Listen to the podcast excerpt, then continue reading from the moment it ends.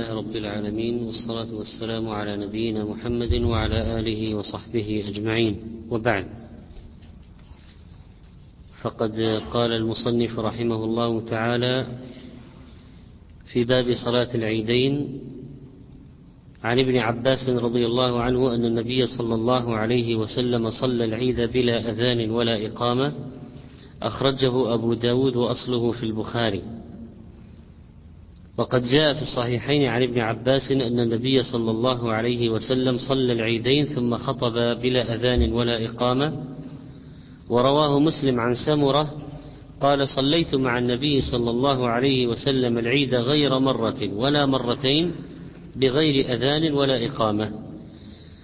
إذا السنة في صلاة العيد أن لا يدعى إليها بأذان ولا حتى يقال الصلاة جامعة.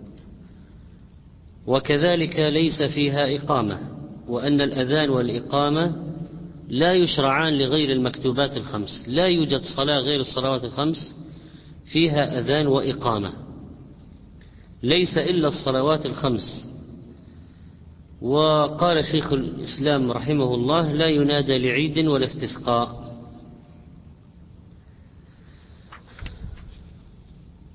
وأما بالنسبة للكسوف فإنه يقال الصلاة جامعة فقط تكرر حتى يجتمع الناس. ولو قال واحد إن الناس كثروا وإننا نحتاج إلى تنبيههم وقد تقام صلاة العيد أو قد تبدأ صلاة العيد ولم يأتي الناس أو كثير منهم أو بعضهم. فنقول هذا إذا أردت أن, أن تقول نريد أن نؤذن أو نقيم لأجل ذلك فهذا إحداث في الدين وبدعة لا يرضاها الله سبحانه وتعالى. وكل أمر كان له داع ومقتضي على عهد النبي عليه الصلاة والسلام ولم يفعل ولم يفعله فلا خير لنا في فعله. ومن البدعة أن يفعل بعده.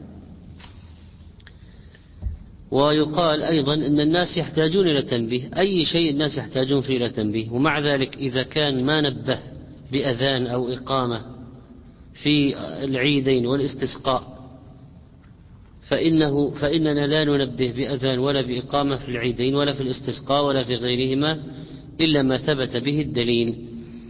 وفي الحديث الثالث بعد الأربعمائة عن أبي سعيد رضي الله عنه قال كان النبي صلى الله عليه وسلم يخرج يوم الفطر والأضحى إلى المصلى وأول شيء يبدأ به الصلاة ثم ينصرف فيقوم مقابل الناس والناس على صفوفهم فيعظهم ويأمرهم متفق عليه. وهذا يدل على مشروعية صلاة العيدين في الصحراء حيث كان مصلى النبي صلى الله عليه وسلم خارج العمران ولم يكن داخل المدينة ولا في مسجده أيضا. فإذا إذا لم توجد حاجة من مطر وغيره فإنها هذه الصلاة صلاة العيدين تصلى في خارج العمران في الصحراء في هذه الأرض الواسعة. وهنا في الحديث الدلالة بالنص على أن الصلاة قبل الخطبة.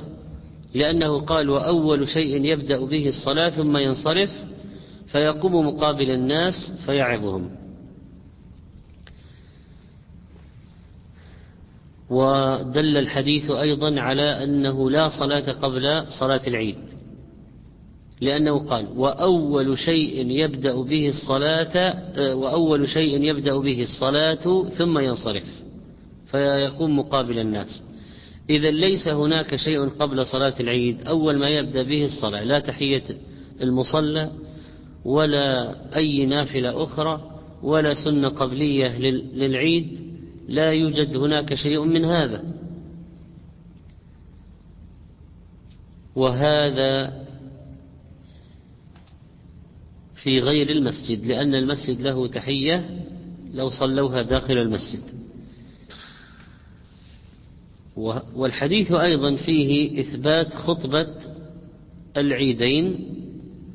قال كثير من أهل العلم إنهما خطبتان. وقال بهذا عدد من السلف. وجمهور العلماء على أنهما خطبتان وأنهما كخطبتي الجمعة في الأحكام. والخطبة في صلاة العيد ليست واجبة كصلاة الجمعة. ينصرف الإمام بعد الصلاة عن القبلة ويستقبل الناس فيعظهم ويرشدهم بما يناسب الحال. ومن المستحب والسنة أن الناس يبقون على صفوفهم لاستماع الخطبتين لأنه قال والناس على صفوفهم فيقوم مقابل الناس والناس على صفوفهم يعني متوجهين إلى القبلة. ما معنى الناس على صفوفهم؟ على حالهم بعد الصلاة متوجهين إلى القبلة لا لم يتحركوا ينتظرون. فبعد ما انتهى قام فخطب فيهم. الإمام يستقبل الناس وظهروا إلى القبلة والناس يستقبلون الإمام ووجوههم إلى القبلة. فالمستحب بقاء الناس على ما كانوا عليه بعد الصلاة وأن لا ينفروا وإنما يسمعون الموعظة. وهذا دليل على الاهتمام بالخير وأن الانصراف يحرم, يحرم الإنسان فيه نفسه من خير كثير. واستقبال القبلة له أربع حالات. منه ما يكون واجبا في الصلوات فرضها ونفلها ومنه ما يكون اللهم إلا ما حصل من تغيير الراحلة وضعها بعد بدء المصلي صلاة النافلة في السفر. أنه كان يصلي مستقبل القبلة ثم لا يبالي أينما توجهت به راحلته. لكن الأصل في الصلوات الفرائض والنوافل استقبال القبلة. وقد يكون مستحبا كما هو في الدعاء يعني استقبال القبلة. فإذا قد يكون واجبا قد يكون مستحبا وقد يكون محرما كاستقبال القبلة عند قضاء الحاجة.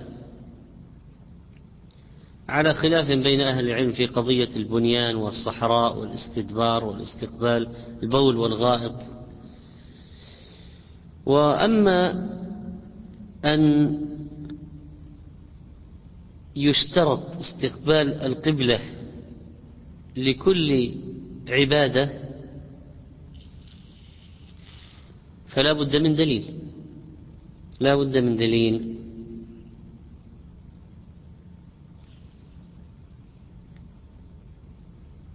فبعضهم قال إن الاستقبال يكون عند الذكر والتلاوة إلى جهة القبلة.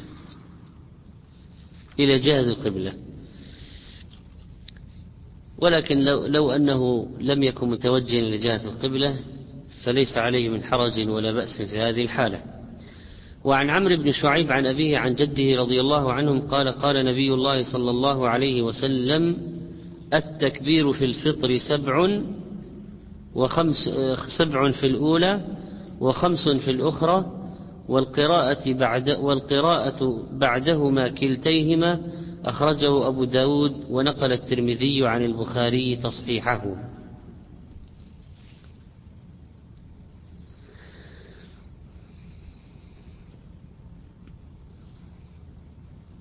هذا الحديث له طرق يتقوى بها. قال الشيخ الألباني رحمه الله وبالجملة في الحديث بهذه الطرق صحيح ويؤيده عمل الصحابة به. وفيه استحباب التكبير في صلاتي العيدين بقوله الله أكبر وذلك امتثالا لقول الله تعالى ولتكبروا الله على ما هداكم عندنا ست تكبيرات بالإضافة إلى تكبيرة الإحرام تكون سبع. وخمس تكبيرات في الثانية غير تكبيرة الانتقال من السجود إلى القيام. فسبع في الأولى تشمل الإحرام وخمس في الثانية لا تشمل تكبيرة القيام. قال البخاري رحمه الله ليس في الباب أصح من هذا في الباب يعني في هذا الموضوع في قضية عدد التكبيرات. وقال ابن عبد البر روي عنه صلى الله عليه وسلم من طرق كثيرة حسان أنه كبر سبعا في الأولى وستا في الثانية ولم يروى عنه خلافه وهو أولى ما عمل به. فالستة هذه أدخل فيها تكبيرة القيام. طيب ما محل هذه التكبيرات؟ الجواب يكبر إمام تكبيرة الإحرام في صلاة العيدين. ثم يأتي بالاستفتاح. ثم يأتي بالتكبيرة الأولى بعد الإحرام. يعني الثانية في العدد الكلي في الركعة الأولى. ينهي سبعا مع تكبيرة الإحرام ثم بعد ذلك ينتقل إلى قراءة الفاتحة والسورة. وفي الركعة الثانية بعد تكبيرة الانتقال من السجود إلى القيام يأتي بالتكبيرة التي بعدها مباشرة لأنه ليس هناك استفتاح ولا توقف لشيء. ماذا يفعل بعد التكبيرة السابعة في الركعة الأولى؟ أول ما يفعل بعد التكبيرة السابعة في الركعة الأولى. ماذا يفعل؟ الاستفتاح خلصنا بعد بعد التكبيرة الأولى. يتعوذ بالله من الشيطان الرجيم ثم البسملة والفاتحة ثم السورة ولا يفصل بين التكبيرة السابعة والتعوذ بشيء آخر. فقط التعوذ مباشرة بعد التكبيرة السابعة هل هناك رفع يدين في هذه التكبيرات؟ الجواب نعم. لعموم الحديث عن وائل بن حجر كان رسول الله صلى الله عليه وسلم يرفع يديه مع كل تكبيرة. ورفع اليدين في صلاة العيدين مذهب جمهور العلماء ومنهم أبو حنيفة والشافعي ورواية عن مالك. هل هناك أشياء ثبتت بين التكبيرات؟ الجواب نعم جاء عن ابن مسعود رضي الله عنه ثبت عنه الصلاة على النبي صلى الله عليه وسلم وقول الله أكبر كبيرا والحمد لله كثيرا وسبحان الله بكرة بكرة وأصيلة أيضا والدعاء. هذا مما ثبت مما ثبت الدعاء. ولكن ليس مرفوعا ليس مرفوعا إلى النبي صلى الله عليه وسلم. وإنما بعد التكبير يصلي ورد الدعاء الصلاة على النبي صلى الله عليه وسلم. ومما اختاره الشافعي أيضا قول الله أكبر كبيرا والحمد لله كثيرا سبحان الله بكرة وأصيلا. وصلى الله على محمد وآله وسلم تسليما كثيرا. هذه الصلاة قلنا ثبتت عن ابن مسعود. وكذلك الدعاء. واستحب الشافعي رحمه الله واختار الشافعي أن يقول أيضا الله أكبر كبيرا. شيخ الإسلام ابن تيمية رحمه الله قال ليس هناك شيء معين في هذا فاستحب أن يتخلله أن يتخللها ذكر. وقال ابن القيم رحمه الله كان صلى الله عليه وسلم يسكت بين كل تكبيرتين سكتة يسيرة ولم يحفظ عنه ذكر معين بين التكبيرات وكان يضع يمينه على شماله بين كل تكبيرتين. يضع يمينه على شماله بين كل تكبيرتين. وهذه التكبيرات الزوائد والذكر بينها مستحب وليست بواجبة بمعنى لو أن الإنسان لو أن الإمام نسيها. إمام كبر تكبيرة الإحرام في صلاة العيدين ونسي أنه في العيدين قرأ الفاتحة وسورة وركع. ما حكم صلاته؟ ما أتى بالتكبيرات هذه؟ الجواب صلاته صحيحة وهذه التكبيرات سنة. لا تبطل الصلاة بتركها. لا تبطل الصلاة بتركها.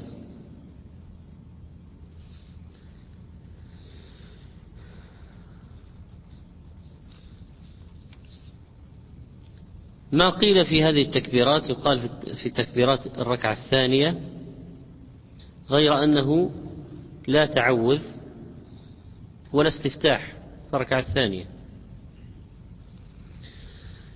وعن أبي واقد الليثي رضي الله عنه قال كان النبي صلى الله عليه وسلم يقرأ في الأضحى والفطر بقاف واقتربت أخرجه مسلم. إذا بعد الفاتحة ماذا يقرأ؟ في الركعة الأولى من صلاة العيدين بسورة قاف والثانية بسورة القمر. وهذه سنة عن النبي صلى الله عليه وسلم. وقد جاءت سنة أخرى أنه كان يقرأ أيضا في صلاة العيدين سبح اسم ربك الأعلى وهل أتاك حديث الغاشية؟ قال ابن عبد البر تواترت الرواية بذلك عن النبي صلى الله عليه وسلم. إذا ورد هذا وورد هذا فيمكن أن يفعل هذا تارة وهذا تارة. وينبغي للإمام إظهار السنة وإحياء السنة. مرة في إحدى صلاتي العيد يقرأ هاتين السورتين ومرة سبح الغاشية ومرة قاف واقتربت ولكن ينبغي عليه أن يراعي ظروف الناس. فلو كان الوقت باردا أو كان انتظار الناس يشق عليهم إذا قرأ القاف والقمر فإنه يقرأ بسبح والغاشية وكذلك لو كان الوقت حارا. ومثل مثلا صلاة عيد الأضحى الناس يريدون أن يضحوا بعد الصلاة ويحبون العجل من أجل ذبح ضحاياهم. والمشكلة أنه في هذا الوقت حتى عيد الفطر يريدون أن ينصرفوا بسرعة بعد الصلاة. لما عندهم من اجتماع أقاربهم ونحو ذلك. فعلى الإنسان أن يجتهد في تعليم الناس السنة وخصوصا السنن الميتة وينبغي على المشهورين من أهل العلم بين الناس إحياء هذه السنن. أكثر من غيرهم من صغار طلبة العلم وغير المشهورين لأن الناس قد ينتقدوهم ولا يتقبلوا منهم. فأما العلماء الكبار والمشهورين بين الناس الذين لو طبقوا السنة لا يتكلم الناس فيهم ولا يستغربون ما يأتي منهم ويستنكرونه فإن عليهم مسؤولية أكبر في هذا. وعلى أي حال ينبغي على الإنسان أن يكون حكيما. مضى في الكلام عن سبح والغاشية في سورة في في, في الجمعة وغيرها أن هاتين السورتين فيهما تذكير بأمور متعددة. كذلك قاف واقتربت. فإن قاف واقتربت اشتملت على ذكر ابتداء الخلق والبعث والنشور والمعاد والرد على شبه المكذبين بيوم القيامة. وأن الله يبعث من في القبور وذكر الحساب كذلك والجنة والنار وفيهما ترغيب وترهيب. وفي سورة القمر ذكر أخبار بعض القرون الماضية وكيف أهلك الله المكذبين من قوم نوح وعاد وثمود ولوط وفرعون. والناس إذا خرجوا إلى صلاة العيد فإنهم يبرزون إلى هذا المكان الفسيح المتسع فيتذكر يذكرون بقاف والقمر ما يحدث من خروج الناس من قبورهم كأنهم جراد منتشر مهطعين إلى الداعي ليجتمعوا في أرض المحشر. ففيه مناسبة بين هاتين السورتين وبين قراءة هذه السورة وبين ما ما يكون من الحال في صلاة العيد مع يوم القيامة في جمع الناس. وعن جابر رضي الله عنه قال كان رسول الله صلى الله عليه وسلم إذا كان يوم العيد خالف الطريق أخرجه البخاري. ولأبي داود عن ابن عمر نحوه. إذا كان يوم عيد كان هنا تامة أو ناقصة؟ فعل هذا كان. تارة تام تأتي تامة وتارة تأتي ناقصة. ففي حالة تحتاج إلى اسم وخبر. وفي حالة يكون ما بعدها فاعل مرفوع لا تحتاج إلى خبر. إذا كان يوم العيد خالف الطريق كان هنا تامة أو ناقصة؟ هم. تامة. لماذا؟ أحسنت. لأن ما بعدها فاعل. إذا كان يوم العيد خالف الطريق. فهذه ما بعدها إيش؟ فاعل. فهي تامة. تكتفي برفع المسند إليه على أنه فاعل ولا تحتاج إلى خبر. أما إذا فهي شرطية. إذا كان يوم العيد خالف الطريق. خالف هذا جواب الشرط. إذا كان يوم العيد خالف الطريق. يذهب إلى المصلى من طريق ويعود من المصلى من طريق أخرى. فالحديث فيه سنة سنة من السنن العظيمة استحباب مخالفة الطريق في الذهاب والإياب في صلاة العيد بأن يذهب إليها من طريق ويعود من طريق آخر. هذه سنة النبي صلى الله عليه وسلم. قال بذلك أكثر أهل العلم وهو مشروع في حق الإمام والمأمومين لماذا؟ لماذا هذه المخالفة؟ قيل في ذلك حكم وأسباب منها أن يسلم على أهل الطريقين ومنها بركة المشي في الطريقين ومنها يشهد له الطريقان عند الله يوم القيامة لأن الأرض تحدث بما عمل عليها من خير وشر وتشهد يومئذ تحدث أخبارها بأن ربك أوحى لها. ومنها لإظهار شعائر الإسلام في هذا الطريق وفي هذا الطريق. ومنها للتفاؤل بتغير الحال إلى المغفرة إلى الرضا إلى رحمة الله إلى قبول العمل. وقيل إغاظة المنافقين واليهود بمروره هنا ومروره هنا. لأنه لا يخلو ذلك الطريق من وجود بعضهم وهذا الطريق من وجود بعضهم. وقيل لكي يزور أقاربه وأصحابه يمر عليهم من هذا الطريق وفي هذا الطريق. وقيل ليجيب على أسئلة الناس واستفتاءاتهم عندما يمر من هذا الطريق وهذا وذاك الطريق. لكن السؤال هو هل يشرع في أي عبادة أخرى مخالفة الطريق؟ يعني مثلا أي صلاة أخرى من الصلوات؟ أو أننا نقتصر في سنية مخالفة الطريق على صلاة العيد. الجواب أن النص جاء على ماذا؟ جاء على صلاة العيد. ولو أردنا أن نقول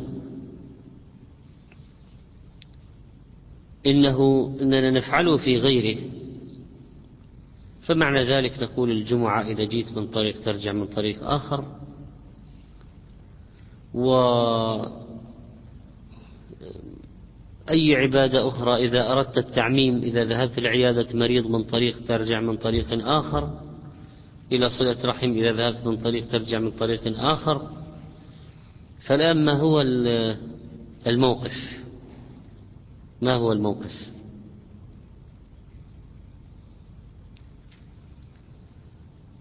بعضهم قال نلحق الصلاة الجمعة لأنها عيد واجتماع الناس. وبعضهم قال كل الصلوات حتى الصلوات الخمس. وبعضهم قال أي قصد مشروع تذهب من طريق ترجع من آخر كعيادة المريض وصلة الرحم. لكن إذا تأملنا في مسألة الدليل ومسألة القياس الذي قاسه هؤلاء على العيد. فهناك فوارق في القياس من جهة. من جهة أخرى ألم يذهب النبي عليه الصلاة والسلام إلى صلاة الجمعة؟ ألم يذهب إلى الصلوات الأخرى؟ صحيح أن بيته في المسجد لكن آه، جاء في بعض المرات من خارج المسجد. وقد ذهب لزيارة مرضى بالتأكيد وذهب لصلة رحم بالتأكيد. وذهب للإصلاح بين قوم من المسلمين. ذهب في طاعات كثيرة. فهل نقل عنه مخالفة الطريق؟ ما نقل عنه مخالفة الطريق؟ طيب مثلا هو ذهب للاستسقاء مثلا صحراء خارج البلد ليس في مسجده.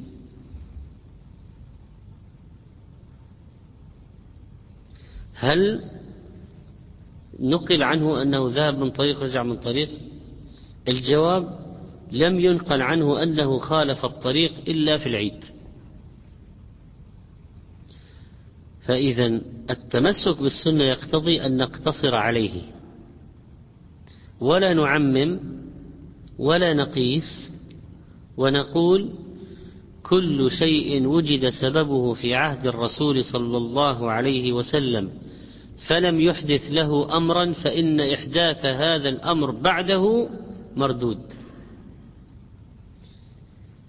فوجد في عهد النبي عليه الصلاة والسلام ذهاب إلى عيادة المريض إلى صلاة الاستسقاء إلى صله الرحم الإصلاح بين المسلمين الجهاد. نعم وجد. هل نقل عنه أنه في هذه الأشياء خالف الطريق؟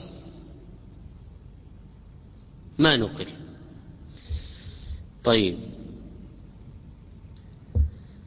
إذا كان ما نقل ولم يثبت نقل في تغيير الطريق إلا في العيدين في فينبغي أن نقتصر عليه ونقول لو كان من الفضل والفوائد هذه المذكورة أن تكون أن يكون تكون المخالفة في الأشياء الأخرى لفعلها عليه الصلاة والسلام.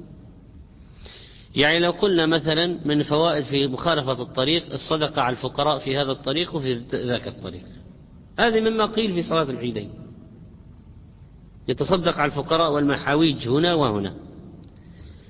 هذا السبب ليس موجودا في أي ذهاب آخر؟ في الاستسقاء مثلا في الذهاب لعيادة مريض يوجد فقراء في هذا الطريق فقراء في هذا الطريق. مثلا أن تشهد له الأرض بما عمل عليها فيشهد له هذا الطريق وهذا الطريق. طيب هذا العلة هذه أو الفائدة موجودة. ممكن يقال إنها يصلح أن تكون موجودة في الأشياء الأخرى. فإذا ما ما فعل المخالفة بالرغم من وجود هذه الفائدة. فمعنى ذلك أن المخالفة لا ليست مشروعة في غير العيد وينبغي الاقتصار عليها وعدم الزيادة أو الإحداث. ومن شرط القياس أن نفهم العلة التي شرع من أجلها المخالفة. والآن العلم ما هو منصوص عليها ولذلك العلماء استنبطوا أشياء. هل نص الرسول عليه الصلاة والسلام على علة في مخالفة الطريق؟ هل نص على علة؟ قال خالفنا الطريق لأجل كذا؟ لا. إذا لما ما نص على العلة فكيف سنقيس ونحن ليس عندنا علة منصوص عليها؟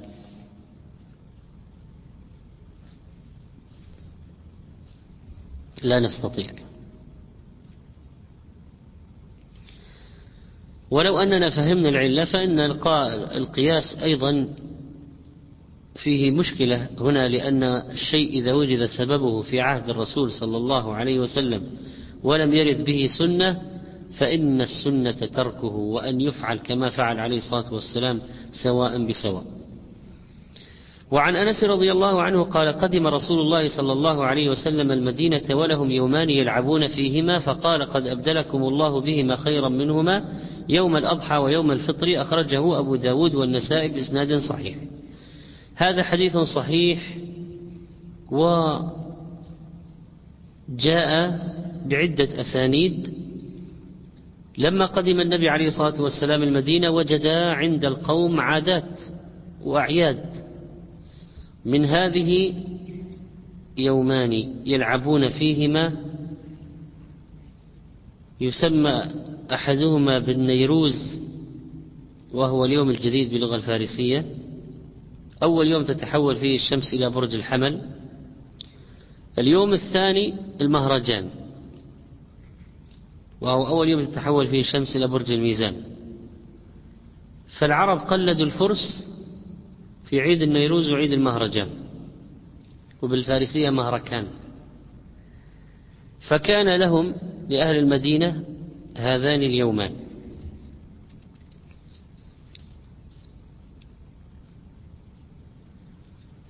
فالنبي عليه الصلاة والسلام أبطل أعياد الجاهلية. وقال أبدلكم الله بهما خيرا منهما. ولا يحسن أبدا إحياء ذكرى الكفار. ورحمة من الله أن قدم البديل لهذه الأمة عن أعياد الكفرة. والأعياد تدل على شخصية كل أمة. وتقليد المسلمين لغيرهم في الأعياد معناها تشبه بالكفرة في شيء من أخص الخصوصيات. من أخص الخصوصيات. الأعياد هذه صفة لكل قوم لكل قوم عيد. فمن الأشياء المهمة التي تميز الأمم والأديان والمذاهب الأعياد.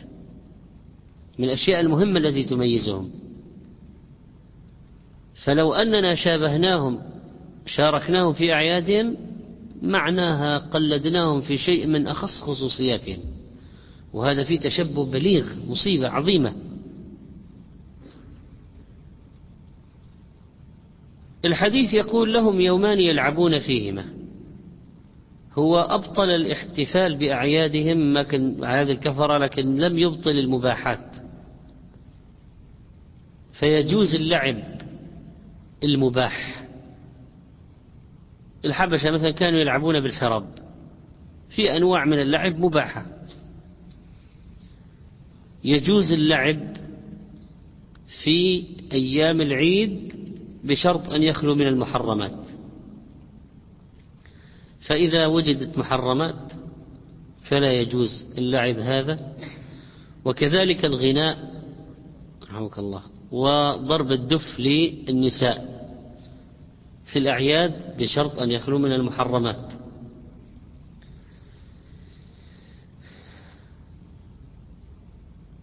والمسألة في هذا الحديث أهم مسألة في الحديث هذا التأكيد على خصوصية الأمة المسلمة بأعيادها وعدم جواز التشبه بأعياد الكفار ولا الاحتفال بها ولا المشاركة فيها ولا حضورها ولا الإعانة عليها ولا التهنئة فيها ولا اتخاذ شيء من مراسيمها.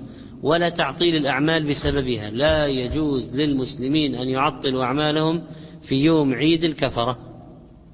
لا يجوز للمسلمين تعطيل أعمالهم في يوم عيد الكفرة.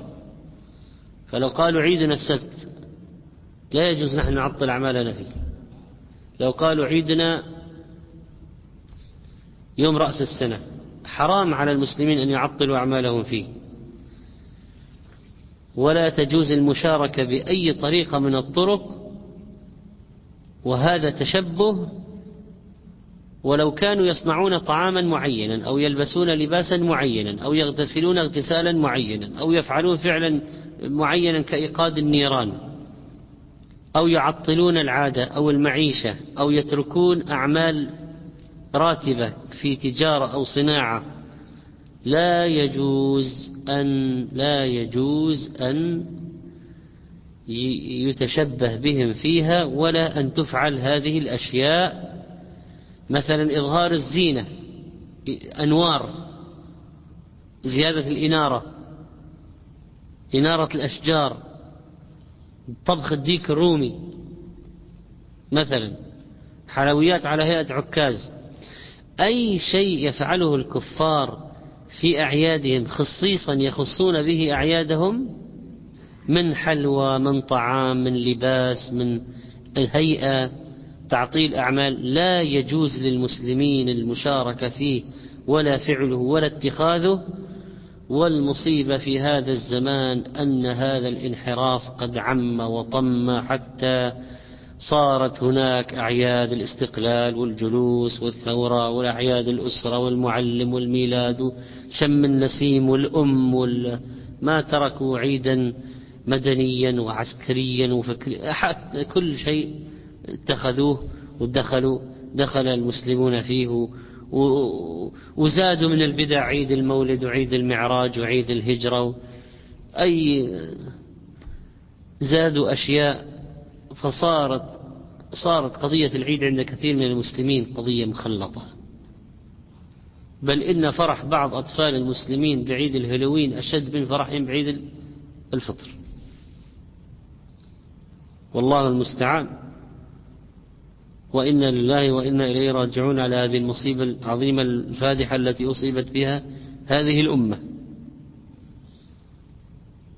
تلقي التهاني وإرسال التهاني وكتابة رسائل التهاني بأعياد الكفار حرام لا يجوز. هذا شيء يدل على تلك الأمة في عقيدتها ولا يمكن فصل الأعياد عن العقيدة لا يمكن أن تفصل عيد أمة عن عقيدتها. فعيد أعياد اليهود دال على معاني دينية. أعياد النصارى دال على معاني دينية. شيء مرتبط في العقيدة وداخل في العقيدة من صلب دينهم. أعياد الفرس كذلك. فإذا الموافقة لهم موافقتهم في أعيادهم أو التشبه بهم فيها معناها أننا ارتبطنا بهم بعقيدتهم بطريقة أو بأخرى. أما نحن في أعيادنا فإننا نفعل الطاعات من صلاة العيد والتكبير وغير ذلك بالإضافة إلى المباحات والفرح والسرور والزينة والتهاني والزيارة وغير ذلك هذا كله لا بأس به. ويؤخذ من هذا الحديث مسألة مهمة في الدعوة وهي قضية الاجتهاد في تقديم البدائل للناس. فقول أبدلكم الله خيرا منهما يدل على أهمية تقديم البديل. وإذا أردت أن تبين شيئا محرما أنك تقدم البديل على ذلك ليكون أسرع في ترك الحرام. الناس إذا رأوا البديل تشجعوا على ترك الشيء المحرم وكان لهم في البديل عزاء وسلوانا عن عما تركوا من المحرمات. أو أنت إذا تأملت الزنا بدل منه الزواج الربا بدل منه البيع الحلال. لباس الذهب للرجال في أشياء كثيرة لبس خاتم الفضة. لبس الحرير للرجال بدل منها ألبسة من القطن وغيرها أباحها الله سبحانه وتعالى. ما منعنا من شيء إلا وجعل لنا منه بديلا وحرم الخمر وأباح أنواع الأشربة الأخرى والعصائر وغيرها. فما يوجد شيء محرم لا يوجد له بديل في الشريعة. وعندما الآن نقول للناس مثلا لا تقرأوا المجلات الفاجرة لابد نوجد بدائل مجلات مباحة عندما نقول للناس مثلا لا تسمعوا الأغاني هذه الماجنة فنحن نقدم من أشياء المسموعات من القرآن المحاضرات والدروس وغيرها أشياء تملأ الفراغ.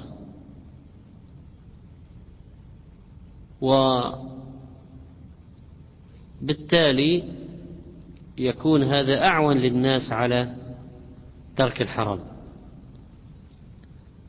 لا تريد مصرفا ربويا أنشئ مصرفا إسلاميا. تنهى عن أذكار مبتدعة كأذكار الصوفية تقدم الأذكار المشروعة الثابتة عن النبي صلى الله عليه وسلم. وهكذا في أي شيء آخر تفعل هذا الفعل وتمشي على هذه القاعدة لكي يقبل الناس منك. لكن يا أخوان البدائل يجب أن نلاحظ فيها ملاحظات.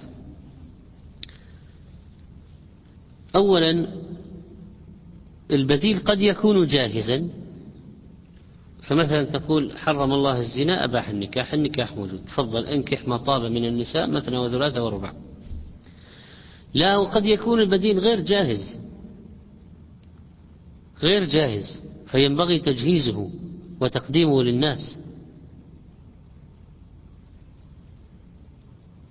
والعمل على إيجاد بدائل شرعية من الطاعات العظيمة لأنك تحمي الأمة. تحمي الأمة.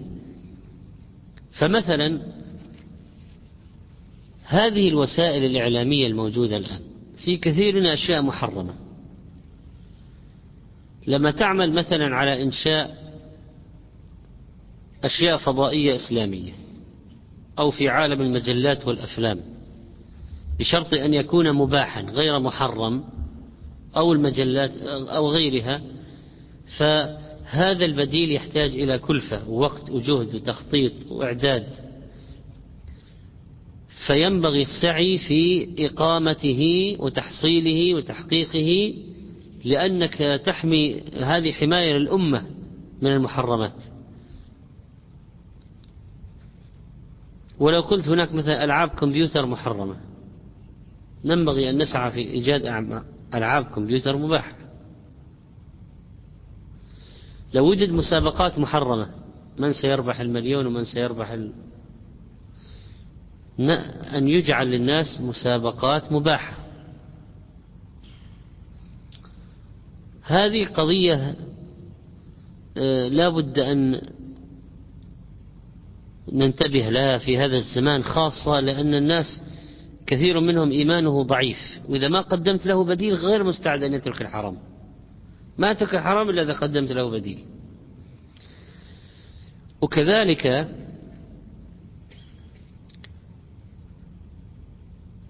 من الملاحظات أن البديل أحيانا لا يكون جذابا كالشيء المحرم وهذا نحن لسنا مسؤولين عنه. يعني بعض الأشياء المحرمة قد لا تجد أشياء مباحة لها نفس الجاذبية وال لأن ذاك الحرام فيه الهوى النفس تهواه.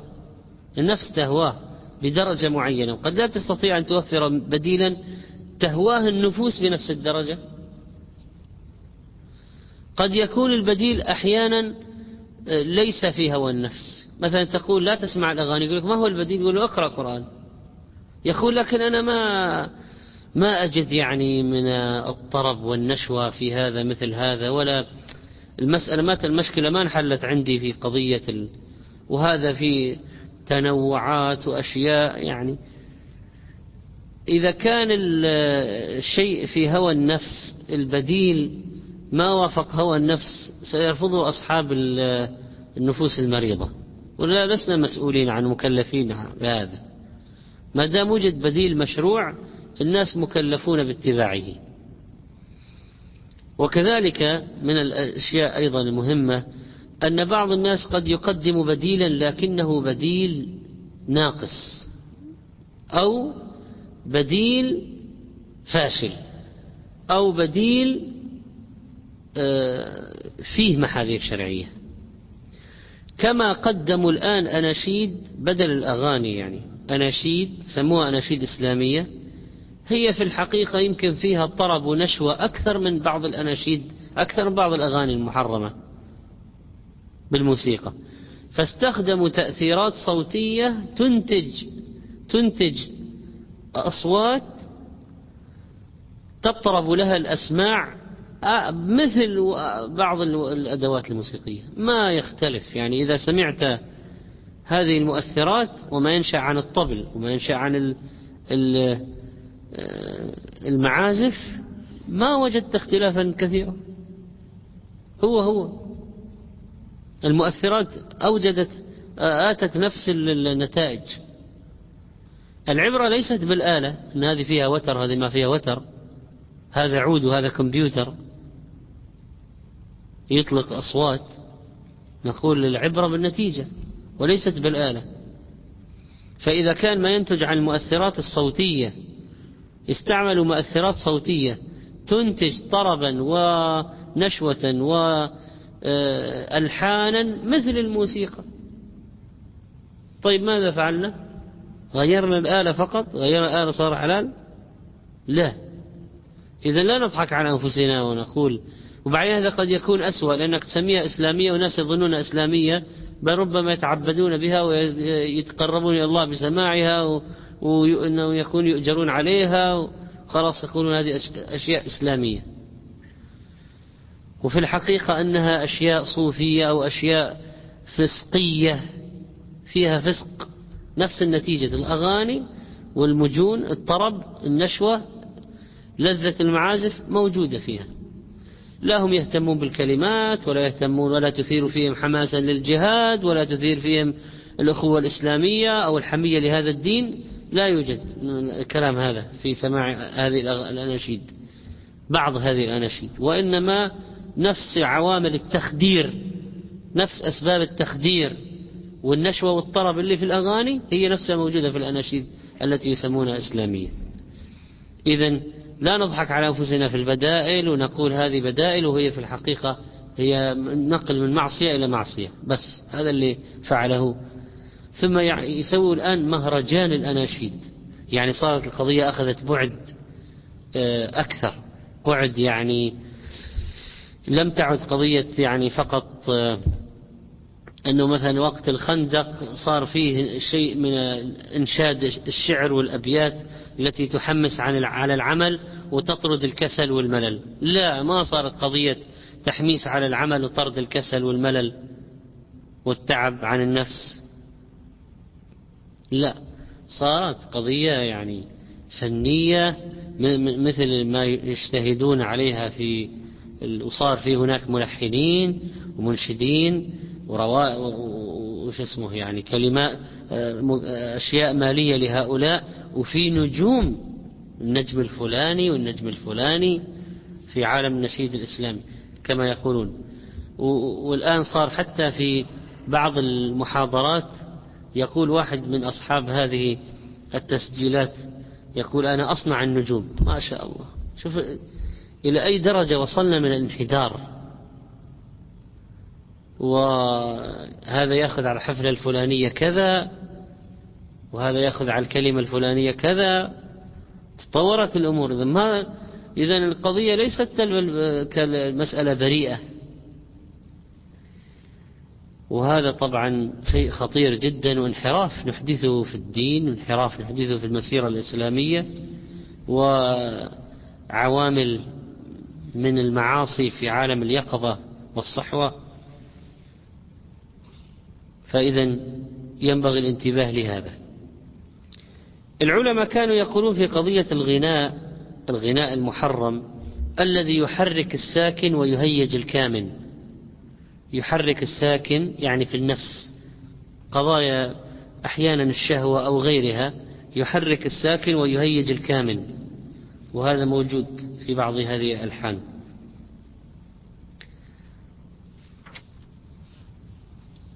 طيب الآن حديث حديث أنس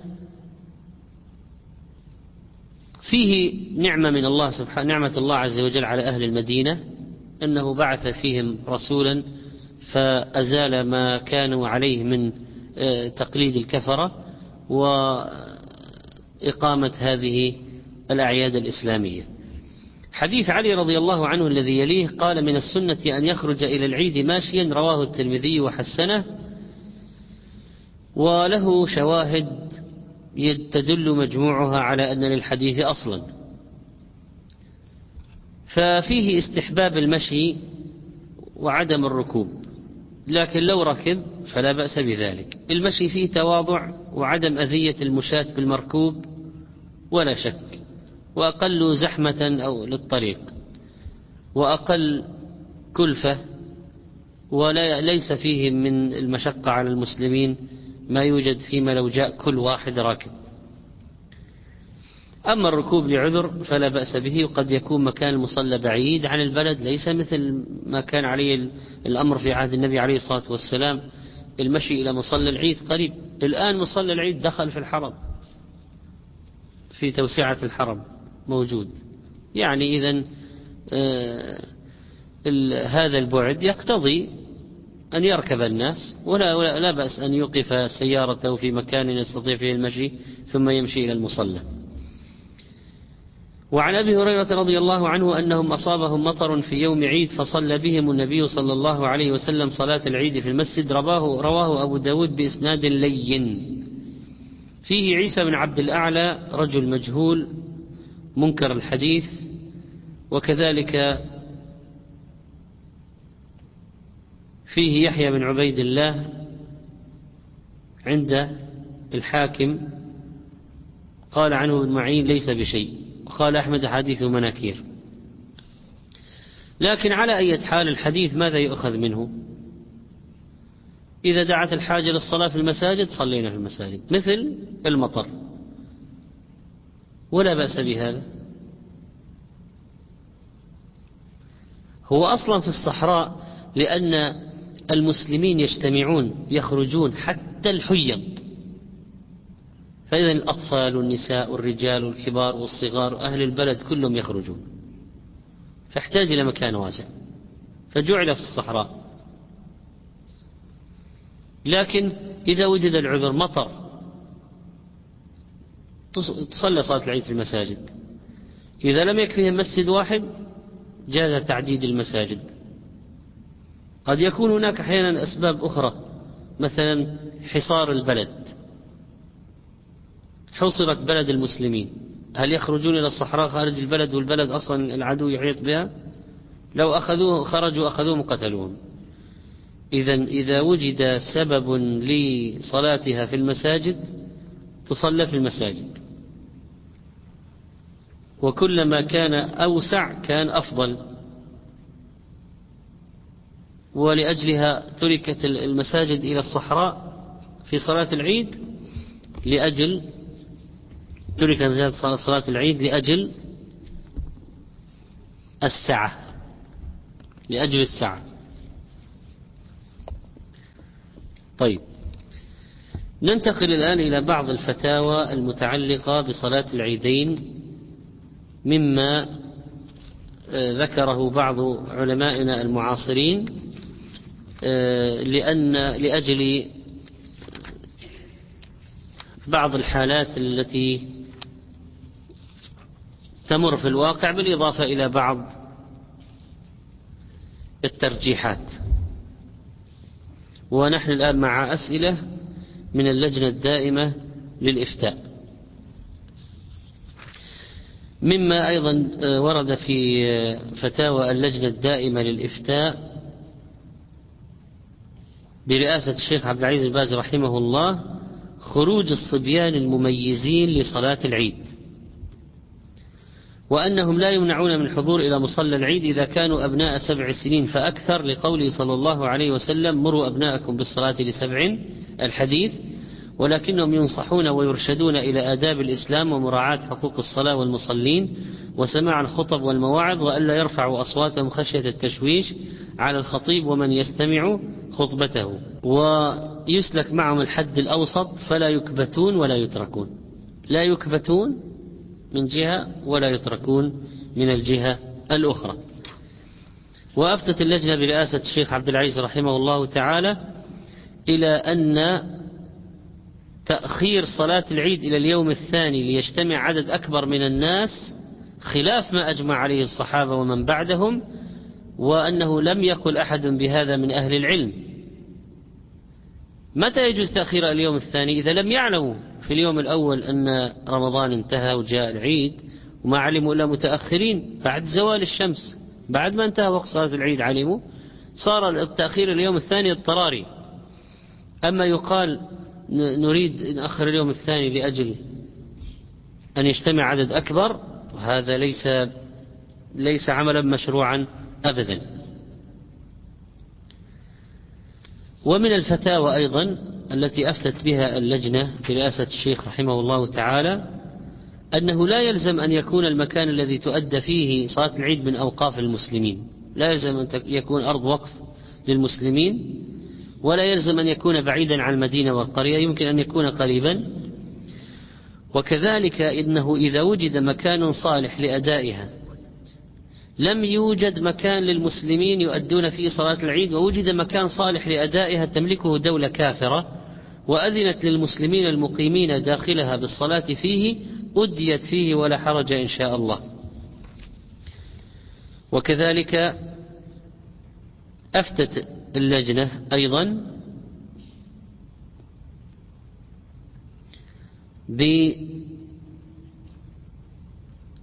بأن الاجتماع لصلاة العيد أفضل وإذا شق فلا مانع من الصلاة في البلد الذي يبعد عن موقع إقامة صلاة العيد ثلاثين كيلو كيلا أو نحوها مما يشق معه الاجتماع.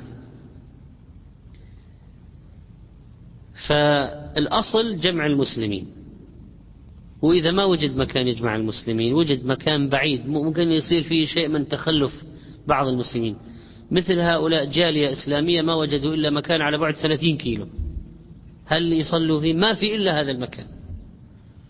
فكانت الفتوى. إذا أمكنكم الاجتماع فهو أفضل وإذا كان يشق عليهم فلا مانع أن يصلوا في بلدهم الذي يبعد عن موقع إقامة صلاة العيدين ثلاثين كيلا أو نحوها مما يشق معه الاجتماع. فإذا آه، فإذا كان فإذا كان فإذا كنا مخيرين بين أمرين. أن المكان اللي يجتمع فيه كل المسلمين على بعد 30 كيلو. ولكن في مشقة في الانتقال. والحل الآخر إقامة أكثر من صلاة عيد في البلد في محلين مثلا. فأيهما نختار؟ فكان سؤال الجمعية الإسلامية أنهم يستأجرون قاعة كبيرة لإقامة صلاة العيدين فهل يجوز لجماعة تبعد ثلاثين ميلا عن القاعة أن يقيموا الصلاة في مسجدهم؟ علما بأن وسائل النقل متوفرة وهل من الأفضل أن تجمع القاعة معظم المسلمين بدلا من أن يصلوها أكثر من جماعة؟ فإذا عندنا ناس على بعد ثلاثين ميل من القاعة هل يصلون في بلدهم أو لا بد أقول اخرجوا إلى تلك القاعة؟ فكان الجواب إذا أمكنكم الاجتماع فهو أفضل وإذا كان يشق عليهم فلا مانع أن يصلوا في بلدهم الذي يبعد عن موقع الإقامة ثلاثين كيلا أو أكثر. ومن فتاوى اللجنة أيضا أن الذهاب إلى المصلى إذا شق فلا بأس أن يصلى في المسجد. وفي حالة تعدد مكان صلاة العيد في الصحراء أو المساجد يجوز أن يتقدم جماعة من أهل البلد بصلاة العيد وأن ينتهوا قبل الجماعة الأخرى. ما دام وقعت في الوقت فلا بأس إذا اختلف الوقت. صلى هؤلاء في وقت وصلى هؤلاء في وقت بعدهم أو قبلهم. ومن فتاوى اللجنة أيضا في جالية إسلامية استفتت عن حكم إقامة صلاة العيد في صالة أنشئت أصلا للهو وشرب الخمر. هل يجوز؟ فكان الجواب السنة في صلاة العيد أن تؤدى في الصحراء إن تيسر ذلك وإلا صليت في المسجد أو المساجد. وعلى هذا لا يجوز إقامتها في قاعة له مع وجود مسجد أو مساجد لأنها ليست بمسجد ولا صحراء ولأنها أنشئت لله وشرب الخمر ونحوهما مما يغضب الله ولا تزال كذلك. لو غيرت كان قلنا صار لها وضع جديد لكن ما غيرت. ولم تؤسس على تقوى الله على تقوى على تقوى الله تعالى بل أسست لحرب الله ومعصيته فأشبهت مسجد الضرار الذي نهى الله نبيه صلى الله عليه وسلم أن يقوم فيه بقوله لا تقم فيه أبدا. ولأن إقامتها فيها مع بقاء استعمالها فيما أنشئت من أجله يعني من المحرمات يذهب يذهب بوقار الصلاة والخشوع فيها ولشعور المصلي بأنه في مكان عبادة هذا يذهب لأن هذه صار صارت محرمات أصلا. ولأن استئجار هذه القاعة مع إمكان الاستغناء عنها بالصلاة في المساجد أو الصحراء فيه إسراف وإعانة لأهل الشر والفساد على شرهم. إعانة لأهل الفساد لأنك تعطيهم تدعمهم بالمال. مسألة الصلاة في المسجد على دفعتين أجابت اللجنة صلاة العيد على دفعتين في المسجد لا تجوز لا تجوز. ويمكن الخروج من ذلك بصلاة العيدين في الصحراء إن تيسر وإلا ببناء دور ثاني مثلا على المسجد أو توسيعه أو بناء مسجد آخر أوسع منه. وكذلك أفتت اللجنة بقضاء صلاة العيدين على النحو التالي. صلاة العيدين فرض كفاية إذا قام بها من يكفي سقط الإثم عن الباقين. ومن فاتته وأحب قضاءها استحب له ذلك فيصليها على صفتها من دون خطبة. وبهذا قال الإمام مالك والشافعي وأحمد والنخعي وغيرهم من أهل العلم. و بهذا يتبين أن قضاء صلاة العيد لمن فاتته لو صاروا جماعة لا بأس لكن بدون خطبة. من أدرك التشهد الأخير من أدرك التشهد في صلاة العيد وهو تشهد واحد فماذا يفعل؟ الجواب صلى بعد سلام الإمام ركعتين يفعل فيهما كما فعل الإمام من التكبير والقراءة والركوع والسجود. طيب وصلوا متأخرين والإمام يخطب. ماذا يفعلون؟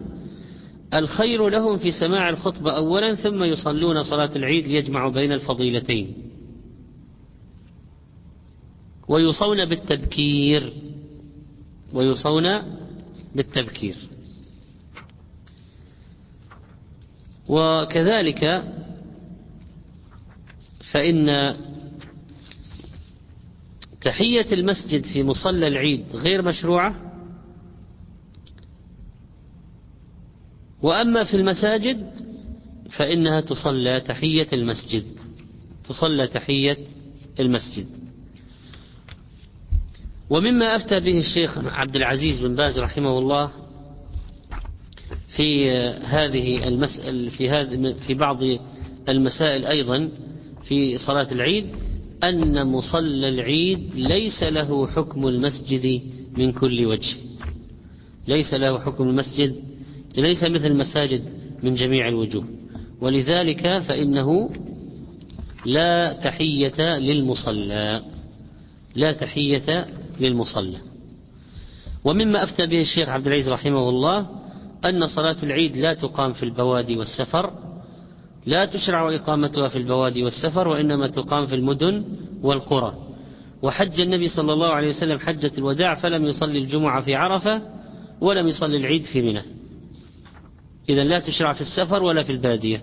أين تشرع؟ في الإقامة في البلد. يخرجون إلى صحراء قريبة يصلون فيها. ومما أفتى به الشيخ رحمه الله لطلاب كلية جواز الصلاة في الاستاد الرياضي بالكلية. ومما أفتى به الشيخ رحمه الله تعالى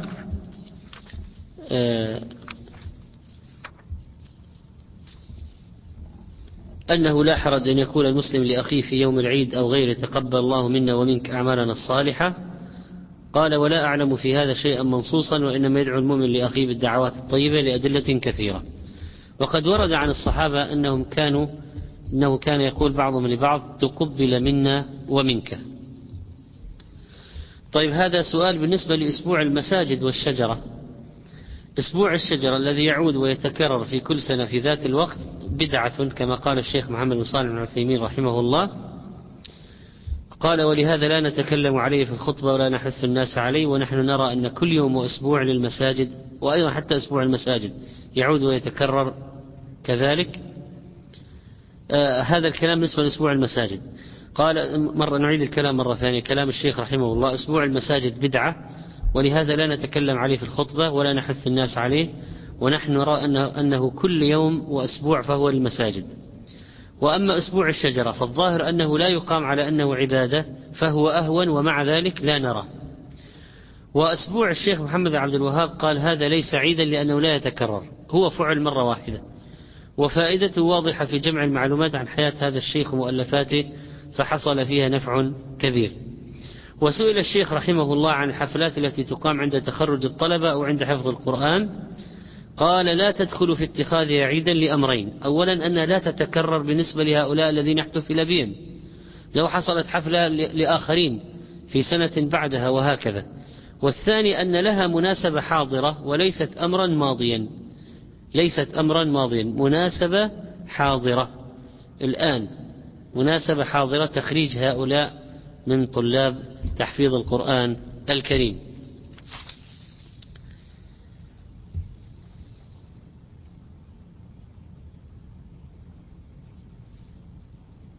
يقول إذا كان الإمام شافعيا يقنت كل يوم في صلاة الفجر. إذا وجد مسجد آخر لا ليس فيه هذا الإحداث أي بني إنه محدث. فإننا نصلي فيه.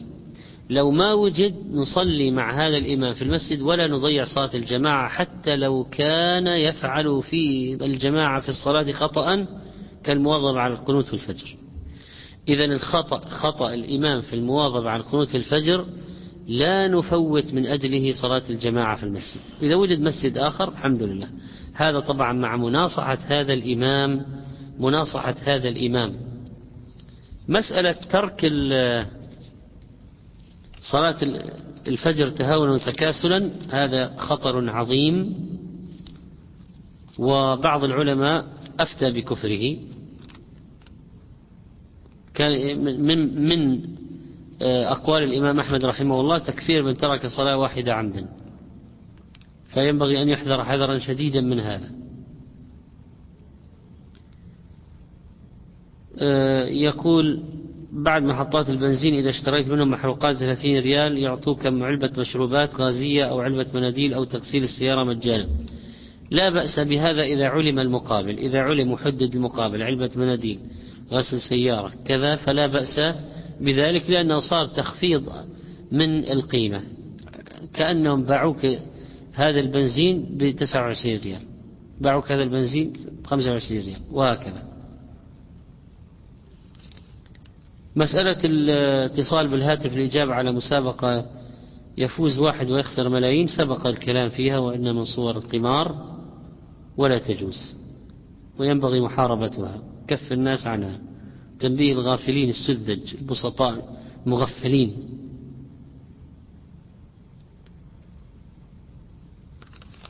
طيب.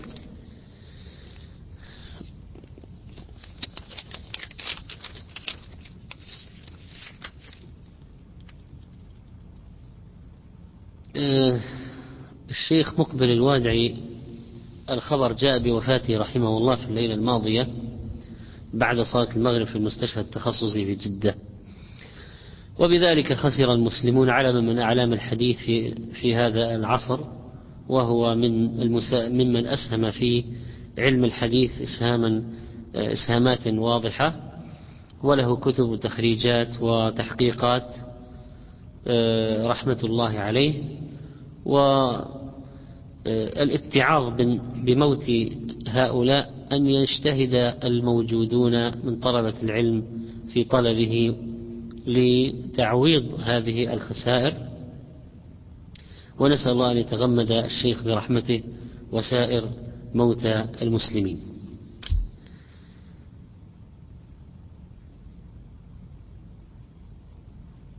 غسل اليدين في الوضوء. أولا يغسل, يغسل الكفين في الوضوء يغسل الكفان في الوضوء في أوله. وهذا الغسل للكفين غير غسل اليدين إلى المرفقين. ففي أول الوضوء غسل الكفين وبعد غسل الوجه تغسل الكفين مرة أخرى إلى المرفقين من أطراف الأصابع إلى المرفق. فإذا يكون غسل الكفين يحصل في الوضوء مرة في أوله ومرة مع غسل اليدين وهذا غير هذا. حديث السوق اختلف اختلف العلماء في صحته فحسنه بعضهم وضعفه بعضهم وطالب العلم يأخذ بما ترجح لديه. الركعتين بعد صلاة عيد الفطر والأضحى في المنزل كلاهما بعد هذا أو هذا في, المسجد في المنزل يصلي ركعتين.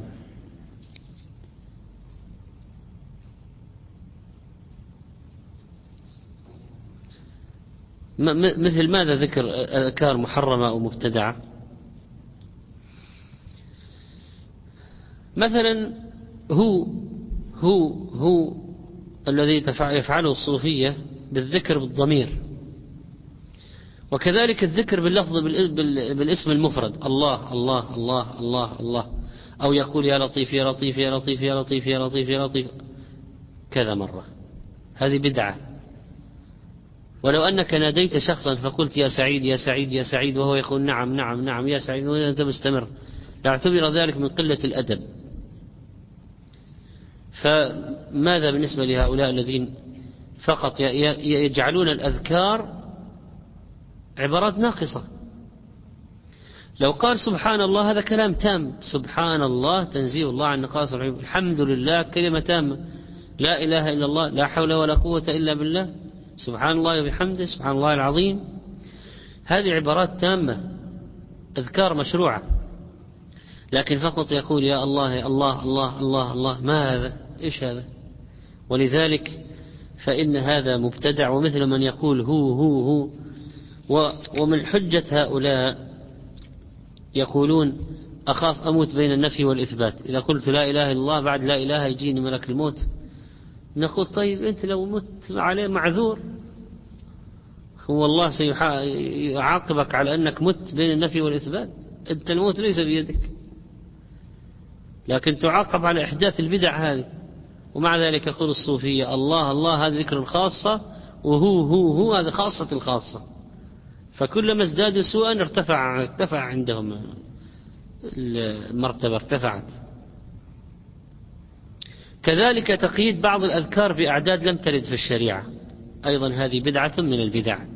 فلا يجوز تقييد أذكار بعدد لم يرد في الشرع والمواظبة على هذا العدد لأن هذا فيه اعتقاد أفضلية وتحديد الأعداد لله. تحديد الأعداد هذا شرع. يعني أنك تشرع في الدين ما لم يأذن به الله إذا حددت أعداد واعتقد أفضليتها وضبط عليها. وقد يكون أحيانا الذكر فيه شيء شركي كاستغاثة بغير الله وهذا موجود كثير.